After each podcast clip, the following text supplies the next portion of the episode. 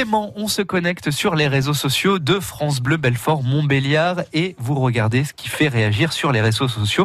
Et qu'est-ce qui fait réagir ce matin? Eh Il y a deux choses Bertrand. D'abord cette histoire dans Lyon, un homme euh, âgé qui tombe chez lui. Malheureusement, les, les, pompiers le retrouvent trois jours plus tard, trois jours sur le sol pour ce monsieur.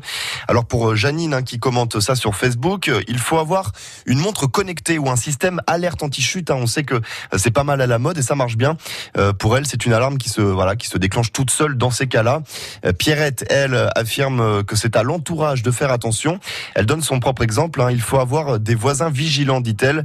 Ma voisine est seule, j'ai sa clé et si je ne voyais pas les volets ouverts à une certaine heure, j'irai voir. Voilà ce que dit Pierrette. Autre article qui vous fait réagir, celui sur le coq Maurice à Rochefort. Euh, les voisins euh, ne supportaient plus ces chants dès le matin et le tribunal a donné raison hier à la propriétaire de l'animal. Il y a plus de 2000 commentaires sur Facebook. C'est énorme. Souhaitons longue vie et beau cocorico à ce coq et que les imbéciles s'achètent des boules qui Voilà ce que nous dit Anne-Marie.